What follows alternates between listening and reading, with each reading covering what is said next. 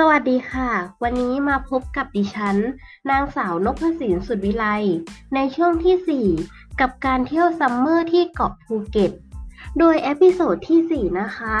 จะพาไปเที่ยวที่หาดป่าตอง หาดป่าตองนับเป็นจุดหมายปลายทางที่สำคัญแห่งหนึ่ง ในจังหวัดภูเก็ต ที่มีนักท่องเที่ยวชาวต่างชาติ เดินทางมากันอย่างมหาศาลในแต่ละปี ซึ่งบริเวณริมชายหาดก็จะมีเตียงผ้าใบ และร่มหลากหลายสี คอยให้บริการอยู่ตลอดแนว